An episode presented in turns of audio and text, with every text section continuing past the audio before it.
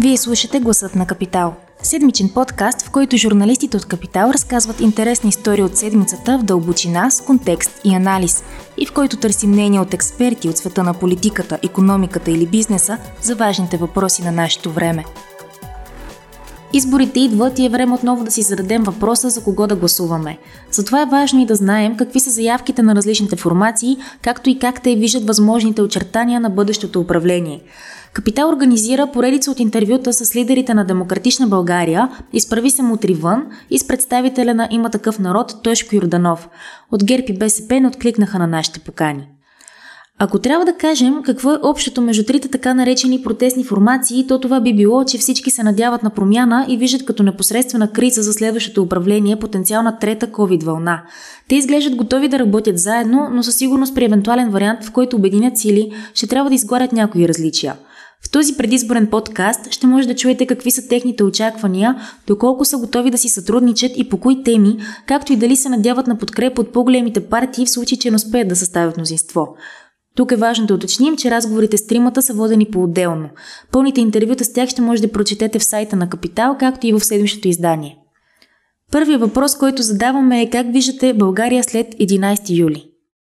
Това наистина в огромна степен зависи от това как ще гласуват хората.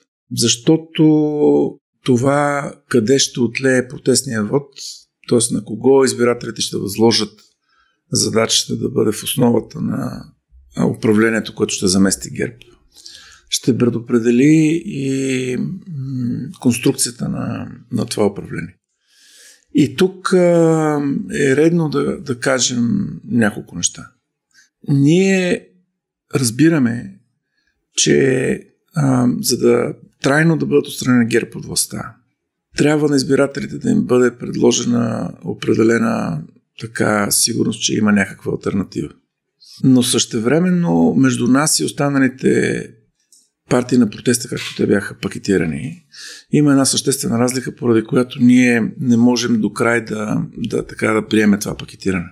И тази съществена разлика се състои м- в отношението към ДПС.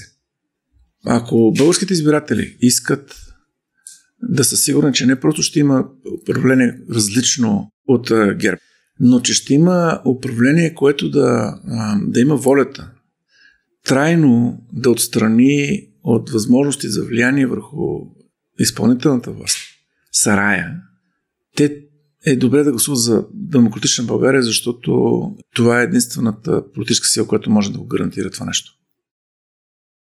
Ще има мнозинство на почтените, мнозинство на промяната в парламента, което ще излучи правителство – Хората искат стабилност, искат почтеност, искат час по-скоро властта да се заеме с решаването на техните проблеми, а не да има каскадни избори. И хората очакват да има управление, което да е на тяхна страна, което да не се грижи за шепата олигарски и близки до властта, да се заеме с доходите, с подкрепата за малкия бизнес, с проблемите в здравеопазването, съдебната реформа, разбира се. Иска ми се да има достатъчно стабилно мнозинство на три от партиите. То е ясно кои. Мисъл, махаме БСП, ДПС, ГЕРБ и уния там патриотичното недоразумение и се надявам останалите да имат над 121 депутата, за да може да има по-стабилно, как да кажа, спокойно управление, за да могат да почнат реформите. Тоест те не са реформи, то трябва да се строим страната на ново, поне според нас. Толкова е забатачено трябва да се почне почти на нула, като 89-та. То откъде ли не? Този служебен кабинет показва, че откъдето и да почнеш няма да сбъркаш. Нали, и аз си мислих, че има някакви приоритети доскоро, които са по-важни от останалите, но се оказа, че навсякъде е такъв батак, че където и да почнеш няма да е грешно. Със сигурност трябва да има спокойствие, трябва да има справедливост и възмездие. Въвежда съдебна реформа, стабилно правителство и конкретни мерки, които да водят до тия резултати. Хипотетично, ако трите формации, Демократична България, изправи се мутри вън и има такъв народ, няма достатъчно депутати за мнозинство, ще търсите ли подкрепа от четвърта партия за съставянето на кабинет? Въпросът за това до каква степен БСП и ГЕРБ са готови да се еманципират от досегашното съществуване е очевидно много сложен въпрос а, и, и, и не е въпрос към, към нас. Виждам, че от БСП почва да се чуват някакви сигнали, че те са готови да променяме Конституцията. Това е стъпка в позитивна посока. Трябва да видим какви точно промени. Трябва да видим какви точно кадрови решения те са готови да, да подкрепят след смяната на Висше съдебен съвет. Готови ли са да подкрепят лустрация? Не просто като някаква, някакъв исторически фетиш, а като а, ясно и трезво политическо осъзнаване на реалността, че в българския политически живот и днес в листите има твърде много хора, свързани с държавна сигурност. Илустрацията не е просто изчистване на хора, които са свързани с предишния режим по начин, който ги компрометира. Тоест с репресивните и с а, нивата на взимане на политически решения. Но и с всички хора, които са а, така фатално свързани с а, бандитския преход. А, изчистване на службите. Прилагане на решителна политика по а, тестване и реподбор на а, за лоялност на хората, които са в службите и в прокуратурата. Това са неща, които, така се каже, следват една конституционна промяна, но не, не са директно следствие от нея. Някой трябва да, да има политическата воля и визия да ги, да ги направи. А, и тук е моят призив към а, така, хората в БСП, които са в състояние да мислят трезво за бъдещето, а не просто за оцеляването си, защото там има хора, които в момента а, госпожа Корнелия Нинова не съм сигурен, че е способна да мисли за, за, за наистина за бъдещето на страната. Да си спомня, че все пак, доколкото има някакво законодателство по разкриване на, на документа на беше държавна сигурност, то беше инициирано от БСП. И не е чак толкова страшно БСП да, да мисли за лустрация. Особено в този нейния пълен вид, което означава изчистване на службите и към момента. Защото тук става дума за, за инструмент за кадрова политика. А, когато те са готови да, да прилагат, за нас ще бъде тест а, къде стоят те на, на разделението по отношение на, на реалното разделение между статукво и промяна. И това раздел... раз... реално разделение, за съжаление, аз не мога да кажа, че минава извън пакетирането на партията на протеста. Може да се окаже, че той и вътре минава. И искам пак да кажа честно. Ние разбираме своята отговорност страната да има някакво управление. Но разбираме своята отговорност това управление да бъде управление на промяната и, и а, искам да споделя с вашите читатели тази трудност, пред която не се справяме. Нямам някакви готови ясни отговори. Имам само един отговор и то е, ако искате наистина управление на промяната, гласувайте за Демократична България, за да няма после ам, неприятни изненади. Това не е въпрос, който ще, ще решим в Изправи се мутривън. Това е, е въпрос на разговори между трите политически формации Демократична България, Изправи се мутривън и има такъв народ. Със сигурност, ако питате за личното ми мнение, не си представям правителство, в което, освен трите формации, да участва и БСП. По-скоро при хипотеза, че нямаме над 121 или нямаме достатъчно над 121 народни представители, нашето очакване би било да има подкрепа за определени политики от БСП. И ето, това би била една от тези политики, защото това е тема на изправи се а, БГ доходите, подкрепата за възрастните хора, за потребителите, срещу монополите, за сметките. Това са, това са наши теми, които, в които бихме могли да имаме пресечна точка в част от тях с, с БСП, така че аз не виждам защо БСП да не подкрепи законопроект за преизчисляване на пенсиите или подкрепата за малкия бизнес. Всъщност могат и да не го подкрепят, но ще са в сложна ситуация какво да обяснят на своите избиратели. Ще видим какво ще стане да ви кажа. Наистина не знам. Много са интересни тези избори. Какво ще се случи и са важни. От друга страна, пък наше мнение е, че пък да речем правителство на всяка цена също не е добра идея, защото толкова ще свърши. Когато може да бъде свалено всеки един момент в парламента, значи сега служебният кабинет обективно има комфорта да няма парламент. Ако имаше парламент в най конфигурация, то кабинет можеше да е гътнат отдавна. Така че и да имате кабинет, който пък може да бъде съборен от парламента и да бъде държан за гърлото, също къде е практицизма в тази работа. По-добре да се отива на избори, което е нормален демократичен процес и да има избори толкова, когато хората наместят така съотношението, че може да има стабилен кабинет. Отвън се говорят едни неща, правят се декларации, влиза се вътре и си почваш да гледаш адско чудно какво гласуват. Така че когато се стигне, ако се стигне, т.е. приемаме, че има достатъчно голямо мнозинство за някакво правителство, и когато се стигне до тия закони, ще видим кой как ще реагира. В първи момент, в който някой гласува напреки, явно е, че нещата няма да вървят. Там ще се види. Всякакви декларации предварителни, ние ще подкрепяме, ние това, не онова. За един месец се наслушах и видях точно обратното нещо вътре. Как ще подбирате потенциалните си партньори и какви са общите цели между Демократична България, изправи се мутри вън и има такъв народ? Маркерите са свързани с това как ще се прави неизбежната съдебна реформа и до каква степен тя ще бъде насочена към елиминиране на капиите на, на ДПС там. Защото това изобщо не се свежда само до одиозната вече фигура на Гешев, което съм сигурен, че а, и ДПС са готови да, се, да пожертват за, в името на това да сменят с някой, който изглежда по-добре. Кадровата политика по отношение на не просто министерските позиции, а това, което се случва надолу. Кадровата политика по отношение на а, службите, кадровата политика по отношение на регулаторите, всичко това ще бъде всъщност ключовите маркери. Хора, които, както имаме сега един министр на транспорта, който всъщност през цялото време е гравитирал а, около по един или друг начин около интересите на, на Доган, са много сигурна индикация за, хайде да използваме това е хубаво заглавие на този роман, опасни връзки. Едно мнозинство, което просто е достатъчно да еднократно мнозинство, да избере управление, което оттам нататък вече може да плава, да, така се каже, да, да планира върху парламентарната повърхност и да разчита за ключови решения на ДПС или на други формации, е рецепта за зависимост. Това е разликата между това да седнем и да говорим за политики и за екипи и да знаем кои хора какво ще правят и да, да конструираме едно ам, мнозинство, което е съзнателно и дълготрайно споделено мнозинство, реално.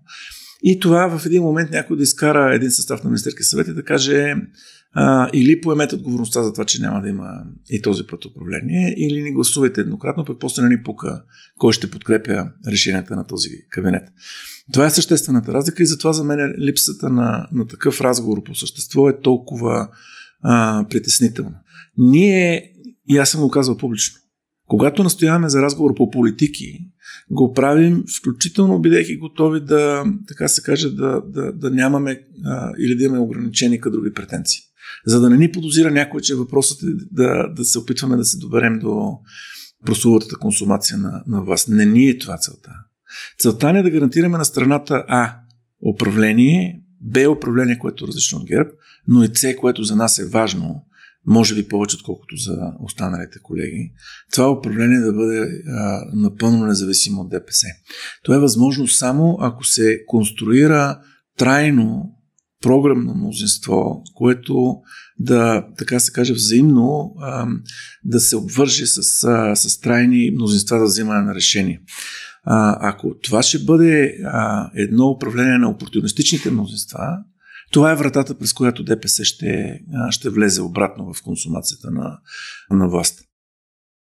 Ние подкрепяме предложенията за закриване на специализираните съдилища и прокуратура. Е, и е, ние виждаме съдебната реформа по две писти. Едната с конституционен дебат е, глобално за мястото на прокуратурата, дали не трябва да бъде извадена от съдебната система, за това как трябва да изглежда фигурата на главния прокурор, как да се осъществява контрол върху него, да се атакуват негови актове. А другата е в един по-неотложен порядък да се направи направят възможните стъпки.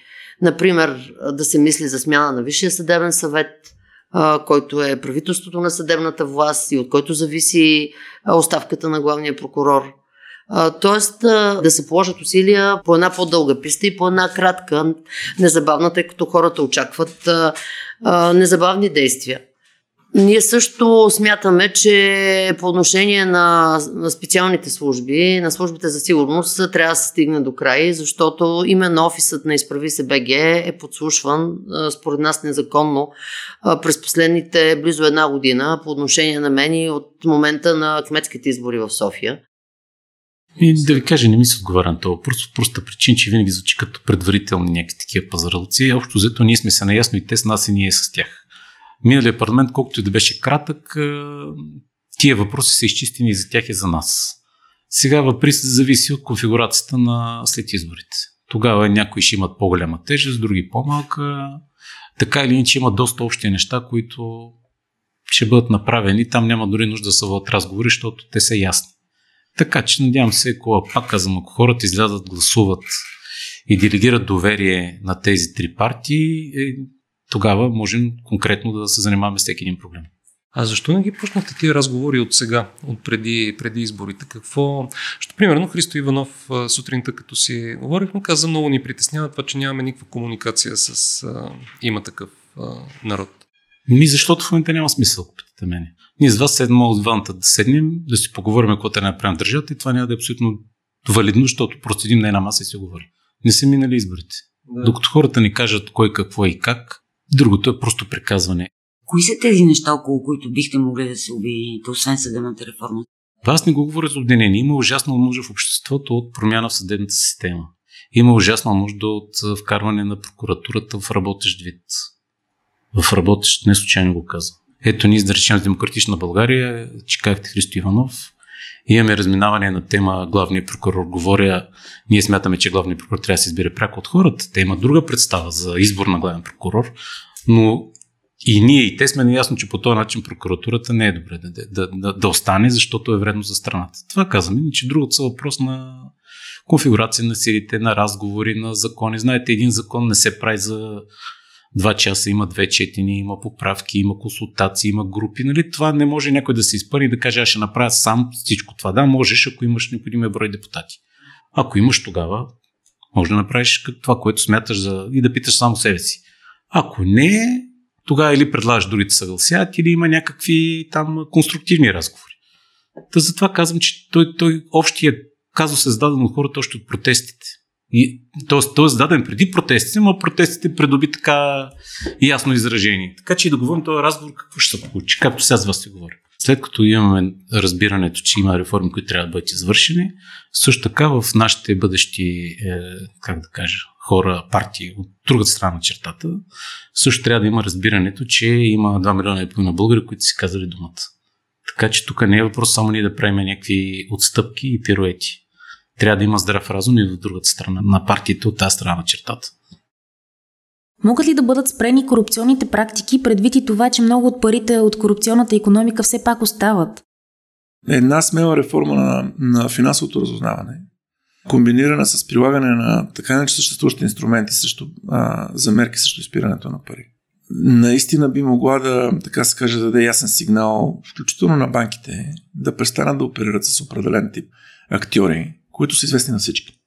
И това доста бързо може да ги, да ги постави в състояние на социална изолация и, и карантина. Въпросът е дали има политическа воля за това именно. Или просто ще, същото управление ще бъде базирано на това да гледаме напред, а, всички да си продължат по-старому, просто да смениме Бойко Борисов а, с, а, с нещо различно. И точно за това е моята загриженост днес. Разликата между подмяна и промяна минава през това до каква степен имаме решителност за конструирането на мнозинство, което е самодостатъчно, независимо, трайно от сараите и решено да обърне страницата, ама не просто забравяйки какво е било до сега, а, а наистина прекъсвайки всички ония форми на, на зависимост, геополитическа, економическа, корупционна, които в момента съществуват. Това не е лесно, разбирам. Това изисква нива на амбиция и, и честно казвам на поемане на риск, които може много хора не, не са си представили. Които си представят, че просто ще, така се каже, шоуто ще продължи на политически терен. Само, че е въпрос на историческа отговорност. И служебното правителство вече направи стъпки в тази посока. Например, регионалният министр поиска обратно авансите, които са дадени за строителството на Хемос. Всъщност, изправи се БГ и след това комисията по ревизията бяхме първите формати, които извадиха в детайли ужасяващите злоупотреби с публични пари. От първия момент, в който създадохме Изправи се БГ, това бяха нашите теми. Антикорупция, включително автомагистрали, монтажи. И ако тогава нямахме достъп до обществена информация и само по други канали се информирахме за това как се, се пилеят пари, сега стана ясно, че, например, авансите, които е раздавала държавната автомагистрали, са включително за проекти, които са още на база идеен проект Тоест всичките тези свлачеща, срутища, за тях няма никаква документация. Там как, как плащаш авансово за нещо, за което не знаеш колко струва. А, същото е и с а, строителството на пътища. Същото е с, а, с монтажи, които имаха ангажимент а, да ремонтират 408 язовира. Това е тема, с която се занимаваме от година и половина. Включително минахме и през съда за отказа да ни бъде даден достъп до обществена информация. Загубихме делото, впрочем което задава много въпроси пред съдебната система. Трябва ли гражданите да питат за изразходването на публични пари през държавно дружество? Но сега при новия министр на економиката получихме тази информация. Оказва се, че за ремонт на, на язовири са разплатени а, близо 720 милиона лева авансово, а реално са извършени дейности за около 120 милиона. Тоест 600 милиона лева са дадени авансово на фирми, без срещу това да има абсолютно нищо. Така че тук Въпросът е и за този ресурс, който авансово е раздаден на фирми в различни сектори.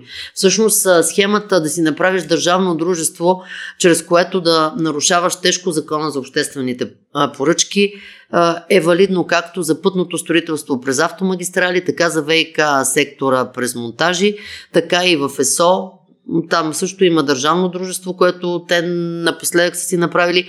Това са стъпките, по които върви Фандъкова като кмет на София. Чистота Искър беше преструктурирано, като идеята е същата да се възлагат всички дейности без обществена поръчка на дружеството и те след, е, то след това да ги разхвърля на други подизпълнители без правила, без конкурс, без ясни условия, неясно на каква цена, неясно кои фирми, как и защо са избрани. Защото аз чух много, много упреци от страна на, на бизнеса. Сега какво вие искате да прекратите договорите, да спрете проектите, да смачкате бизнеса, едва ли не. Всъщност, почтения бизнес има интерес от това правилата да се върнат и да въжат за всички. Аз не знам как изобщо се оправя една голяма строителна фирма, например, която реално прави големи пътни участъци, но а, в правния мир а, тя всъщност не строи, а е доставчик, дава под найем машини, техника, хора. Тоест, защо участваш в такава схема? Не, аз не мога да ви говоря този въпрос. Трябва да питате хората, които занимават с економика при нас. В крайна сметка аз казвам да се правя на разбирач по всичко. При нас нещата са структурирани професионално, да ви кажа. Тоест, имаме си комисии във всеки един сектор на обществения и економическия живот. Здравеопазване, економика, образование, отбрана, вътрешна сигурност. И хората, които са в тях, в тия комисии, са специалисти, доказали се в тези области и те казват какъв е проблем и след това ни казват какво трябва да е решението и ние им се доверяваме. С това ви казвам, че аз не искам да говоря от тяхно име за нещо, което в принцип не ми е работа. Иначе проблема го има, но тук сега говоря като гражданин. Не знам, да речем, ваденето на тези пари брутално първо има ли такъв вариант да се извадат и второ какъв шок ще го каже върху економиката. Не знам. А кои ще са вашите приоритети? Ние трябва да започнем а, много широк фронт на промяна, който включва съдебната власт а, и трябва да си даме ясна сметка, че конституционната промяна е само предпоставка. Тя не може да бъде крайна цел. Тя изисква политическо решение за реподбор в прокуратурата. Това ще бъде трудно политическо решение. Ще има огромна съпротива срещу, срещу него. Но ние трябва да го направим, ако искаме да имаме модерна прокуратура, която наистина е способна да прилага равно закона спрямо всички без а, влияние. Проблематично е а, служебното правителство да назначава трайно а, хора в службите, защото там трябва наистина кадрова много сериозно преосмислене на, на ситуацията и структурно. А, регулаторите. Ние не можем да говорим за, за реална промяна без да, да планираме една вълна от промени в а, ключовите регулатори. Така че там да влезат хора, които наистина са способни да прекъснат определени зависимости, определени парични потоци а, и регулаторни практики, които ги, ги позволяват. Изчистването на финансовата сфера, както си говорихме, всичко това, да речеме, че е един пакет минимум, който, с който трябва да, да се започне. И тук говорим само за нещата, които са елемент от отвоюването на българската държава. Знам, че за много хора това звучи като недостатъчно. Трябва да кажем нещо и за доходите. Трябва да кажем нещо и за образованието, и за здравеопазването, но трябва да разберем едно нещо – без отвоюването на българската държава не можем да гарантираме първо свободата на предприемачеството, което да произведе доходите, благосъстоянието. Това е най-лесният и най-бързият път и най-здравословният път. Второ, не можем да гарантираме ефективността на публичните разходи. Така че наистина да сме сигурни, че когато един лев се инвестира в здравеопазване, в, в образование, пенсионната система и така нататък, той наистина ще стигне до хората, няма да бъде откраднат.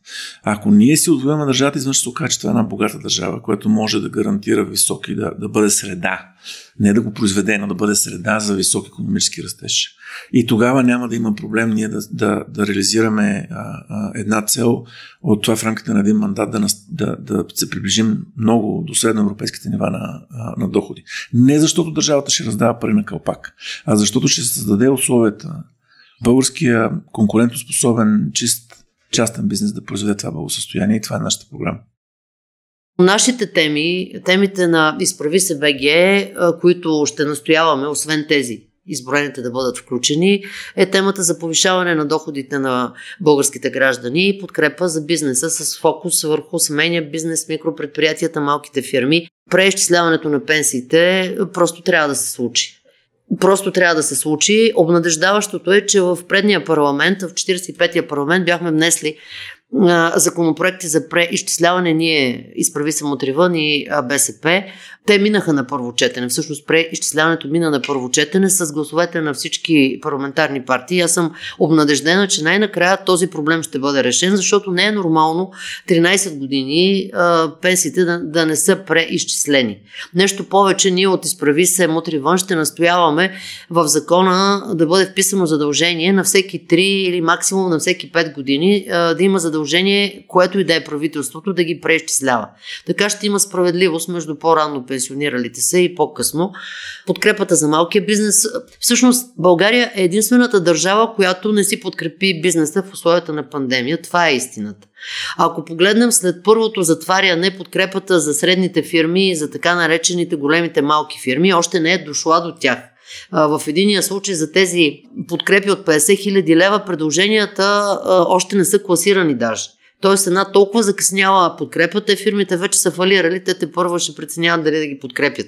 Тоест трябва да има обективни критерии. Ние бяхме внесли от Изправи се Мутривън в предния парламент а, такъв законопроект а, в закона за мерките а, след извънредното положение, в което при намаляване на оборота на фирмите с повече от 30% се поема от държавата процент от постоянните разходи, включително до 90%. Това са найми, счетоводство, охрана, осигуровки.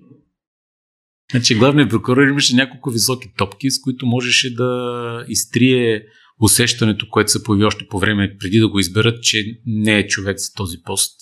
Сега, какво да ви кажа, ако утре отиде Бойко Борисов, вероятно ще се промени мнението до известна степен. Но не съм забелязал движение в тази посока, въпреки всички възможности, които му предоставя бившия премиер, който ходи и плаче и вика, ето, разследвайте ме за това, за това. Така че, какво да ви кажа? А как евентуално може да бъде сменен и ще имате ли някаква стратегия как да... Ние имаме друго мнение. Ние смятаме, че смятам главния прокурор е сложна и тромава процедура, както знаете. И тя не може да стане за един ден. Зависи от много неща, но това, което може практично да бъде направено е да, бъдат, да променен закона за съдебната власт и прокуратурата да бъде накарана да работи, например, през децентрализация.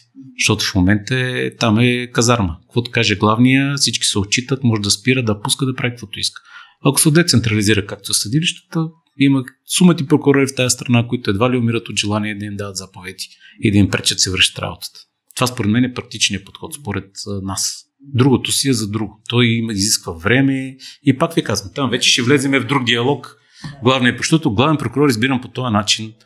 Дори да сложим най-светлият човек на света, след 6 години, каква е гаранцията, че друга конфигурация няма да направи също? Ако този епизод ви е харесал и искате да слушате новите епизоди веднага, щом излязат, абонирайте се за гласът на Капитал в Apple Podcasts, Google Podcasts или Spotify. Обратна връзка можете да ни изпращате на podcasts.capital.bg или в познатите ви профили на Капитал във Facebook и Twitter. Музиката, която чувате в този подкаст е написана от композитора Петра Дондаков специално за Капитал, а епизодът монтира Тихомир Колев.